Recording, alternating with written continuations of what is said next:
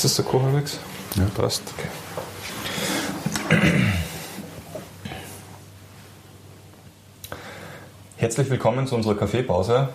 Josef und ich freuen uns sehr, dass wir euch heute wieder begrüßen dürfen. Hallo. Wir wollen heute weniger über interne, sondern über externe Geschichten sprechen, mit denen wir zu tun haben. Wir wollen heute über Ratingagenturen mit euch sprechen.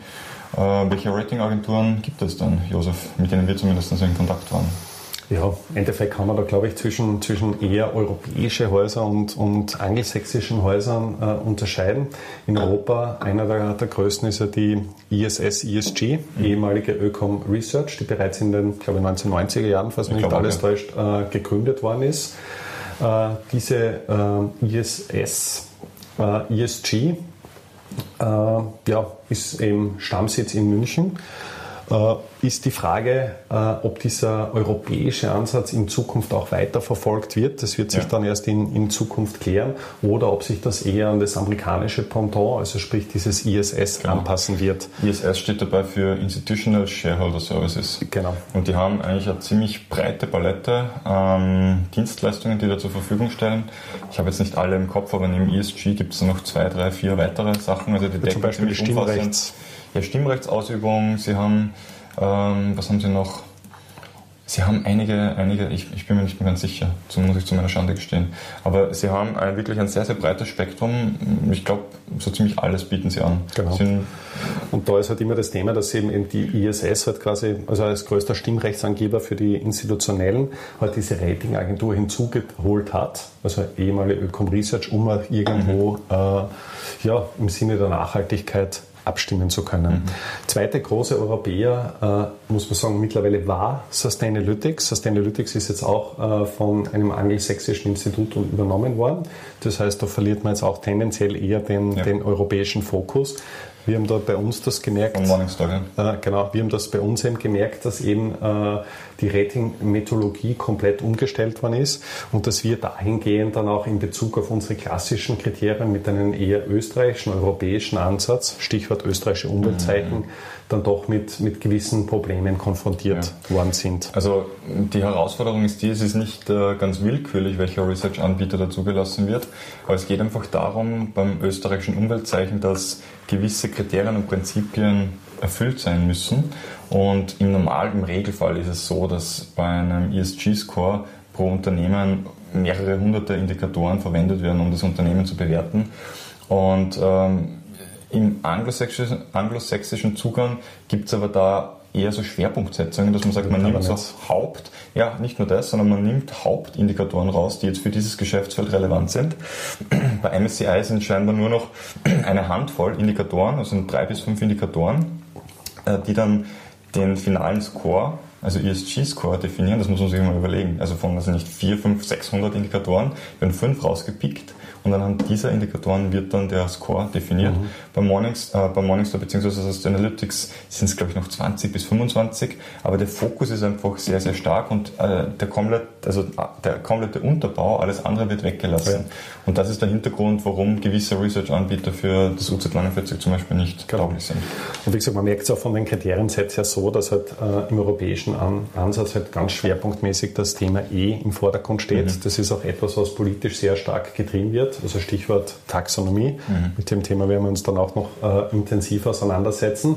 Und äh, was ich sehr spannend finde, dass äh, eben das äh, vom, vom Ansatz her bis auf die Unternehmen sich auswirkt. Das heißt, wenn ich jetzt beispielsweise amerikanische Unternehmen hernehme, die auch global agieren, schneiden sie tendenziell eher schlecht bei den eher europäischen mhm. Werten. Also mhm. bleiben wir jetzt mal bei dem Thema E ab.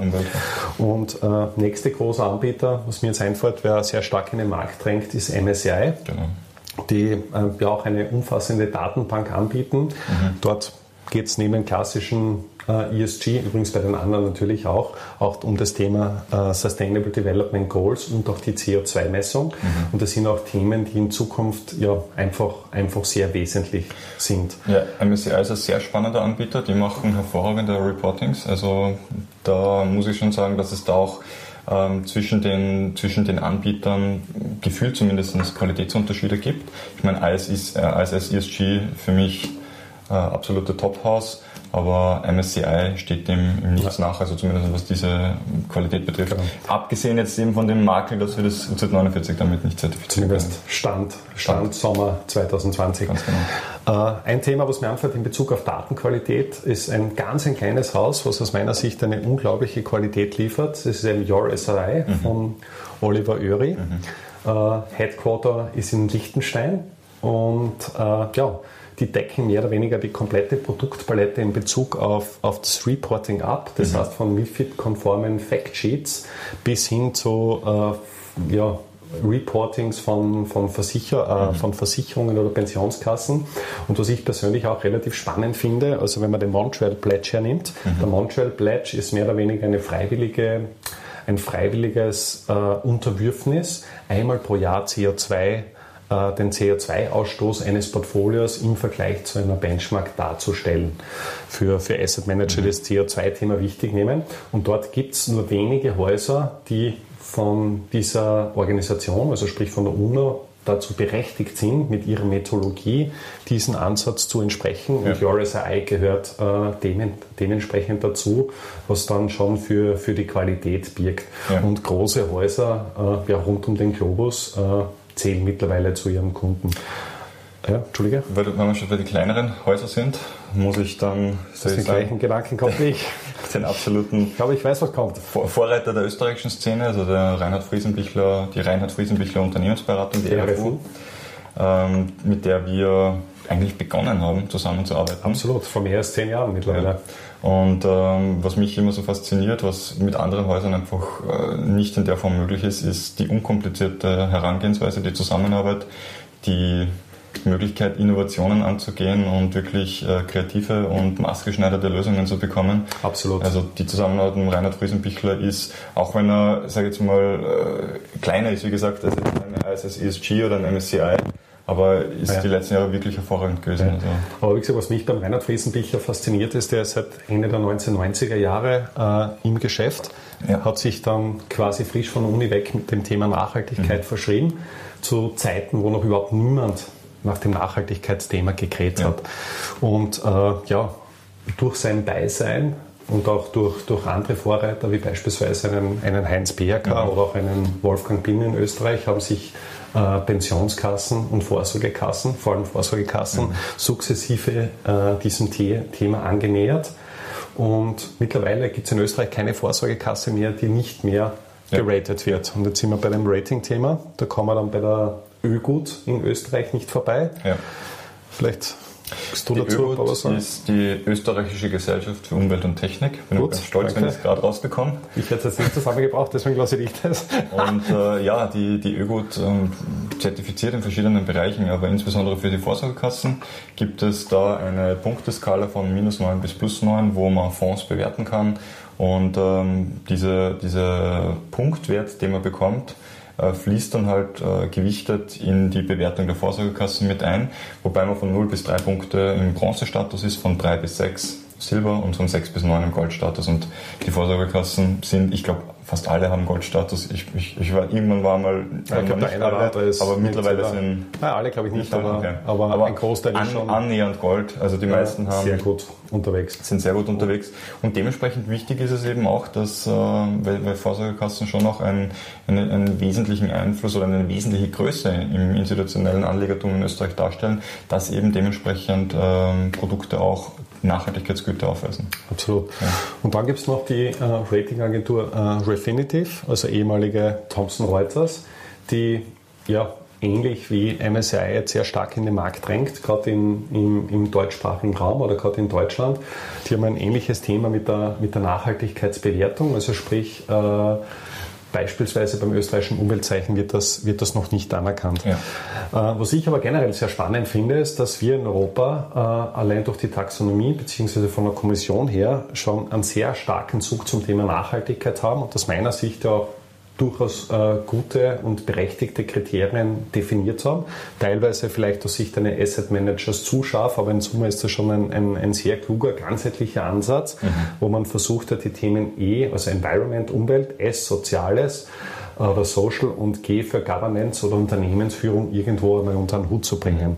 Spannend ist jetzt die Frage, nachdem wir jetzt abgesehen von der RFU und die ÖGOT ist ja mehr oder weniger jetzt keine richtige Ratingagentur, aber sie raten halt Vorsorgekassen, sehr wenige europäische Anbieter hat und wahrscheinlich mit, ähm, mit äh, der ehemaligen Ökom Research auch den über kurz oder lang wahrscheinlich den europäischen Zugang verlieren wird, dass die Ratingagenturen aber angelsächsisch sind die wieder einen komplett anderen Zugang haben. Und das ist ja aus meiner Sicht schon ein, ein relativ starker äh, ja, Interessenskonflikt mhm. mit den mhm. europäischen Themen. Und ja, insofern möchte ich es da einfach einmal, einmal ansprechen. Ja, ähnlich, ähnliches Thema wie bei den Ra klassischen Ratingagenturen mit äh, Standard Poor's, Moody's und Fitch. Ich habe mal beim Kabarettisten gehört, dass äh, eigentlich die Namen dieser drei Ratingagenturen ziemlich ja, wie soll ich sagen, eher depressiv und ein bisschen ähm, seltsam fast sind. Standard Poor's, also durchschnittlich arm. Fitch, Finance and Pitch. oh. und Moody ist, ist äh, äh, wie sagt man da, ähm, wenn, man, wenn man Moody ist, ist man gereizt, genervt. Also das liegt aber bei der Ratingagentur irgendwo an sich, oder? Also wenn es dann irgendwann einmal kracht, dann bist du gereizt ja. und genervt. Ich hoffe, dass wir da quasi diese negativen Assoziationen mit den Nachhaltigkeitsagenturen da nicht haben. Aber es ist natürlich, es ist ein, ein geopolitischer Kampf, der auch ein bisschen da stattfindet. Absolut, also das, absolut. Das ist schon etwas, was man mit berücksichtigen muss. Ich muss sagen, darüber habe ich ehrlich gesagt bis jetzt gar nicht so wirklich nachgedacht. Mhm. Aber das wird mir jetzt mehr bewusst, denke ich. Aber es ist ja so, bei den klassischen Ratingagenturen, so wie die angesprochen, was du gesagt hast, sind mhm. da, aber es gibt ja mit Scope bzw. RT auch schon eine, eine europäische mhm. bzw. Eine, eine chinesische Ratingagentur, mhm. die interessanterweise hat äh, die USA bei den herkömmlichen Agenturen eine sehr gute Bonitätsnote, wohingegen äh, China durchschnittlich ist. Und bei der chinesischen äh, Ratingagentur ist es genau vice versa. Mhm. Und wenn man jetzt dann weiterdenkt und sagt, okay, dann hängen die ganzen Eigenmittelhinterlegungen davon ab, also ja. Stichwort Versicherungen oder vielleicht auch im, im, Bankensektor, dann ist das schon irgendwo einmal ein, ein sehr spannendes Thema. Mhm. Das heißt, mit der, mit der Auswahl der Ratingagentur bzw. dem Rating, was da irgendwo mit einfließt, ja, hängt ja. dann in weiterer Folge auch mein Eigenmittelbedarf ab, der sich dann wieder unmittelbar aufs Geschäft auswirkt. Ja, vor allem in einem Bereich, äh, ich weiß gar nicht, ob wir das in einer Folge schon einmal diskutiert haben, aber es gibt, äh, je nachdem, welche Ratingagentur man anschaut, einfach unterschiedliche Definitionen, was man unter den einzelnen Kriterien dann final ja. versteht. Also jetzt nicht bei jedem natürlich, aber bei Erwachsenenunterhaltung zum Beispiel ist mal das oder das. Es gibt ähm, ja, unterschiedliche Schwellen, mit denen gearbeitet wird, unterschiedliche Besting, also Bewertungen vom Best-in-Class-Ansatz. Und irgendwann habe ich mal etwas spöttisch gesagt, das stimmt natürlich nicht auf den Punkt, aber äh, sag mir, äh, welches Universum du haben willst und ich sagte, welchen Research-Anbieter du wählen sollst. Ja, okay. Aber es gibt ja schon gewisse Tendenzen, wie du sagst. Ähm, ja. Was man auch erwähnen muss, ist, dass es auch einige Research-Anbieter gibt, die nicht unseren Qualitätsstandards entsprechen. Die haben wir, da haben wir jetzt einige nicht genannt. Wir waren einmal ganz konkret mit, mit Fuzzi war das äh, im Gespräch auch. Und der Kollege dort, der konnte meine Frage nicht beantworten, als ich ihn gefragt habe, ob man auch Ausschlusskriterien definieren kann. Und er hat gesagt, ja, also Negative Criteria, er weiß nicht, also er hat den Begriff nie gehört.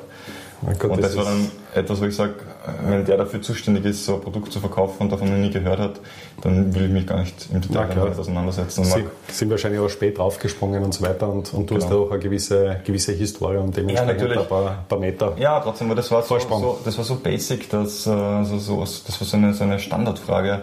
Ähm, das hat mich dann doch verwundert. Das heißt, ähm, von den Anbietern, von denen wir davor gesprochen haben, die erfüllen unseres Wissens nach weitestgehend wirklich äh, die höchsten Qualitätsansprüche. Aber es gibt auch andere Anbieter, mit denen wir dann in der Praxis wenig zu tun hatten bis jetzt.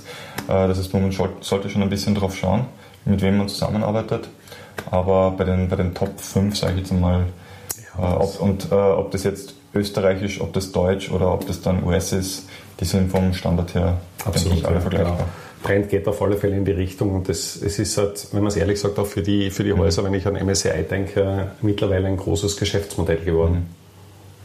Mhm. Gerade auch jetzt Daten des, ja, des 21. Das Jahrhunderts. Definitiv.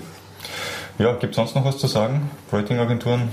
Aus meiner Sicht hat man das jetzt mal relativ, relativ umfassend. Wir, wir sind eh immer zu lang. Wir, unsere Folgen sind immer länger geworden. Immer länger, dann wird es Zeit. Also wird es mal Zeit, dass wir das jetzt hiermit dann beenden, oder? Liebe Zuhörer, ich, wir wünschen euch ein schönes Wochenende. Wir freuen uns auf nächste Woche, wenn wir euch wiedersehen. Bis dahin alles Gute. Tschüss, Baba. Ciao.